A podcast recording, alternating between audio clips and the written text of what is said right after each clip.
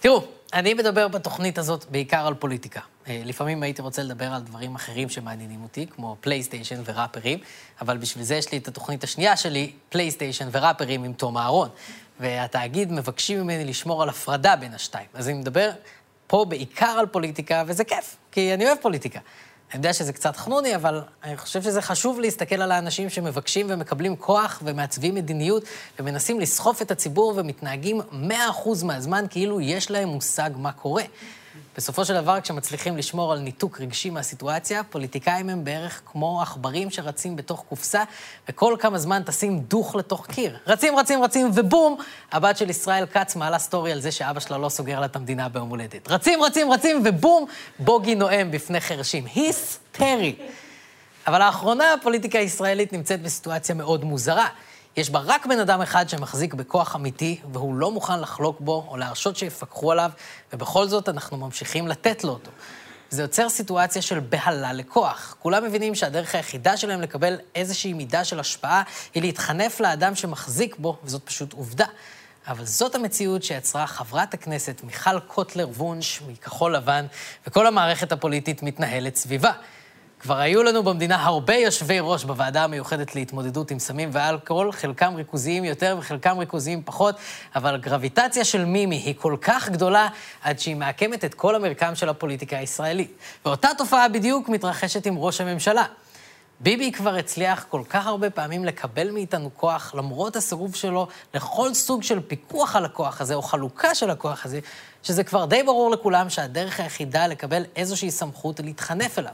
גדעון סער, לדוגמה, שניסה לאתגר את ביבי בפריימריז בליכוד, נענש ולא קיבל שום תפקיד בממשלה, למרות שהוא מאוד חזק במפלגה. ומי שכן התקדמו הם החנפנים. אבל יש הרבה סוגים של חנפנים, וחשוב להבדיל ביניהם. יש את הישראל כצים והיולי אדלשטיינים, שבבירור מסתייגים מדרכי הפעולה של ביבי, אבל כבר לא מרשים לעצמם לשלם את המחיר של לצאת נגדו. יש את המירי רגבים והמיקי זוהרים, שהמטרה היחידה שלהם היא לשרת את ביבי וליהנות מזה באופן ישיר, ויש את הסוג הכי מסוכן של אמיר אוחנה.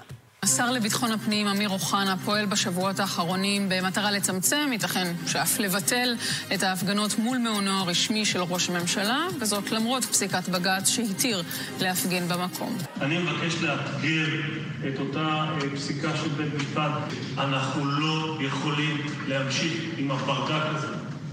אנחנו לא יכולים להמשיך עם האנרכיזם הזה. אה, אתה יודע שאני מאוד מעריך. אבל ונדליזם זה לא רק שמנפצים זגוגיות, ונדליזם זה גם ה... אה, אה, למרר את החיים של התושבים, לבזות את סמלי המדינה, כמו שקרה אתמול, לחסום את הכניסות לכנסת, לחסום את הכבישים, בוודאי ובוודאי תקיפת שוטרים. זה לא דבר שאתה יכול להשלים איתו, וזה לא דבר שאנחנו יכולים להשלים איתו. נכון מאוד. אמיר אוחנה ניסה לחנוק השבוע את המחאה כאילו היא נטייה הומוסקסואלית, והוא טיפולי המרה שהמפלגה שלו הגנה עליהם השבוע. כי אמיר אוחנה לא רק מעלים עין בשביל ביבי, והוא גם לא רק מבצע את מה שביבי רוצה. הלקק של אמיר אוחנה הוא הרבה יותר עמוק והרבה יותר חמור. אמיר אוחנה עושה ביוזמתו את מה שהוא יודע שביבי היה רוצה ולא יכול לבקש ממנו, ובזה הערך שלו. כי ביבי לא יכול למנות את מירי רגב, נאמנה ככל שתהיה, לשרה לביטחון פנים. היא לא הייתה יודעת לבד מה לעשות, והוא לא יכול היה להסתכן בלהגיד לה. היא הייתה מביאה לו שוטר מת למיטה, כמו חתול שמביא מנחה. כך, הם לא יטרידו אותך יותר. אבל אמיר אוחנה הוא לג'יט הרבה יותר חכם. הוא לא צריך שביבי יגיד לו להרוג את ההפגנות, והוא יודע לעשות את זה בצורה מתוחכמת עם איזשהו תירוץ על רווחת התושבים. כי אף אחד לא באמת חושב שלאוחנה אכפת מרווחת התושבים פה, נכון? אנחנו כולנו מבינים שהוא פועל פה בניגוד עניינים כי ההפגנות הן נגד הבוס שלו. הדבר הכי מחשיד בסיטואציה הזאת זה שהוא אפילו לא מציין את ניגוד העניינים הזה. אם באמת היה אכפת לו משני הערכים המתנגשים של זכות המחאה מצד אחד ורווחת התושבים מהצד השני, הוא היה אומר, תשמעו, זה לא נעים לי, כי יש לי אינטרס אישי בסיפור, אבל ככה וככה וככה. הוא לא עושה את זה, כי הוא יודע שאם הוא יכיר בניגוד העניינים הזה, הוא ייאלץ לרדת בדרך שבסופה פשרה שתדאג לרווחת התושבים מצד אחד, ולזכות המפגינים למחות מצד שני. אבל הוא לא מעוניין בפשרה כזאת, והוא לא מעוניין לתת לגיטימיות למחאה נגד הבוס שלו, אז הוא לא מכיר בשני הצדדים של הדיון, ובמקום זה ממציא איזשהו קשקוש על רווחת התושבים ומגבה את זה בקקי. עשרות אנשים שמפקיעים את השטח הציבורי וישנים עם שקי שינה ואיפה הם עושים צרכים, תשאלי, אז השכנים אמרו לי. זה הוכח, כ... לא, התמונה לא, של לא, יאיר, עזבי, נתניהו הוכחה כ fake news. אתה ראית בעיניים שלך אנשים לא ראיתי שעושים בעיניים שלי, ברחוב? השכנים ראו אז- בעיניהם. השכנים... אוקיי. אל תגררו את המדינה לאנרכיה, לאלימות, להשחתת רכוש, להפצת מחלות באמצעות תנאים סניטריים איומים של עשיית צרכים ברחובות ובחצרות. הבאתי שכנים שדיברו עם, עם אה, צמרת המשטרה ואמרו, תבואו אלינו כל יום, איך הם אמרו, סליחה שאני מתבטא רגע. שתיים, שלוש חבילות אצלנו בחצר. אז רגע, אז במילים אם- האלה. אז במילים האלה, הם קראו לזה חבילות אוחנה, אני ממש בספק. שאנשים, יותר מבן אדם אחד השבוע, אמר את המשפט, "אה, שתיים, שלוש חבילות, אדוני השר. אצלנו בחצר. רק אתמול מישהו השאיר פה עוגה רצינית. איזה חרטטן! אתה מנסה להרים פה את הספין הכי ציני בעולם על מפגינים שעושים צרכים ברחוב, ואפילו אין לך את האומץ להגיד את המונח התקני, שאגב, הוא צואה. פשוט תגיד צואה. זה הספין. אתם מבינים שלשם הגענו? סיריוסלי. השר לביטחון הפנים, ראש הממשלה והבן של ראש הממשלה, כולם טוענים שההפגנות נגדם הן לא לגיטימיות, כי אנשים עושים בהם צואה ברחוב. בלי להראות שום ראייה, שום הוכחה, שום קקי מעשן, שום דבר שיצדיק את המשך הסיטואציה, שבה שוב הבן אדם עם הכוח עושה דה-לגיטימציה למי שמעז לבקר אותו. והעניין הוא שהמלחמה של אוחנה במפגינים לא הייתה כל כך מפחידה בסיטואציה אחרת, כי הכוח שיש לשר לביטחון פנים על המשטרה הוא מוגבל. המשטרה היא גוף עצמאי שלא מקבל הוראות ישירות מהשר, עיקרון שנועד לשמור על משטרה עצמאית שלא משרתת פוליטיקאים.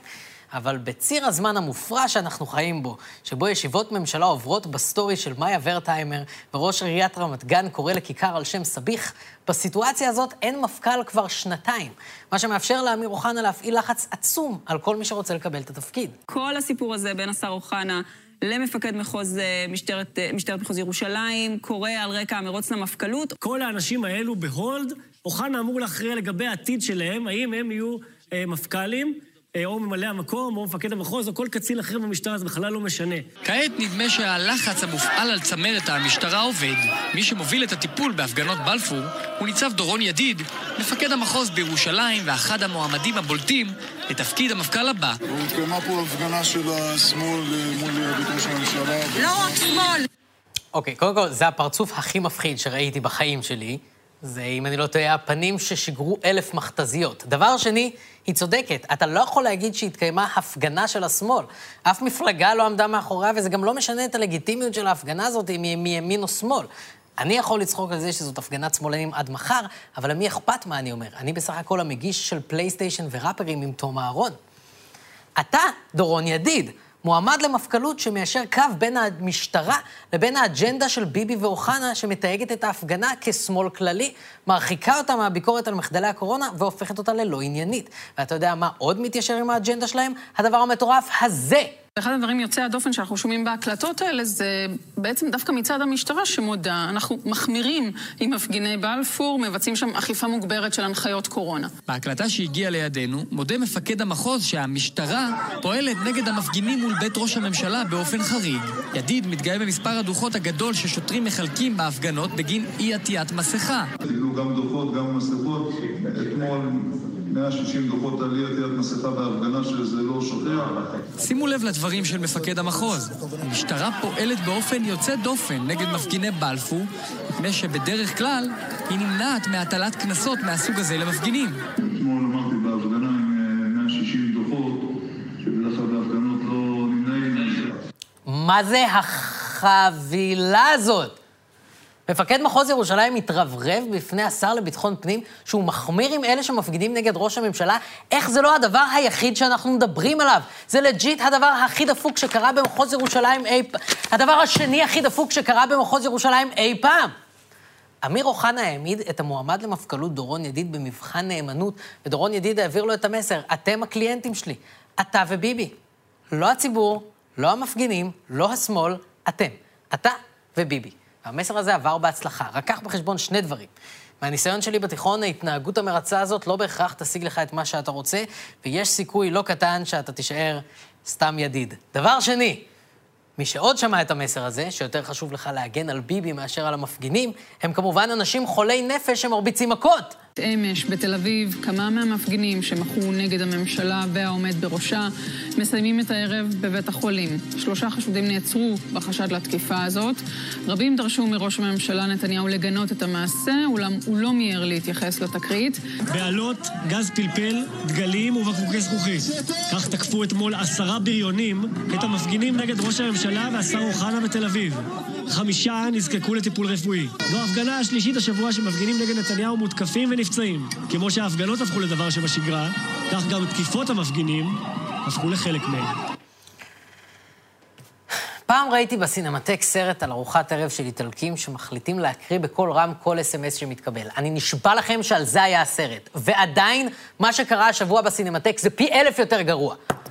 וברור, המשטרה עצרה חשודים, וביבי קרא למצות איתם את הדין, ואוחנה ביקש להוריד את הלהבות, אבל זה לא משנה.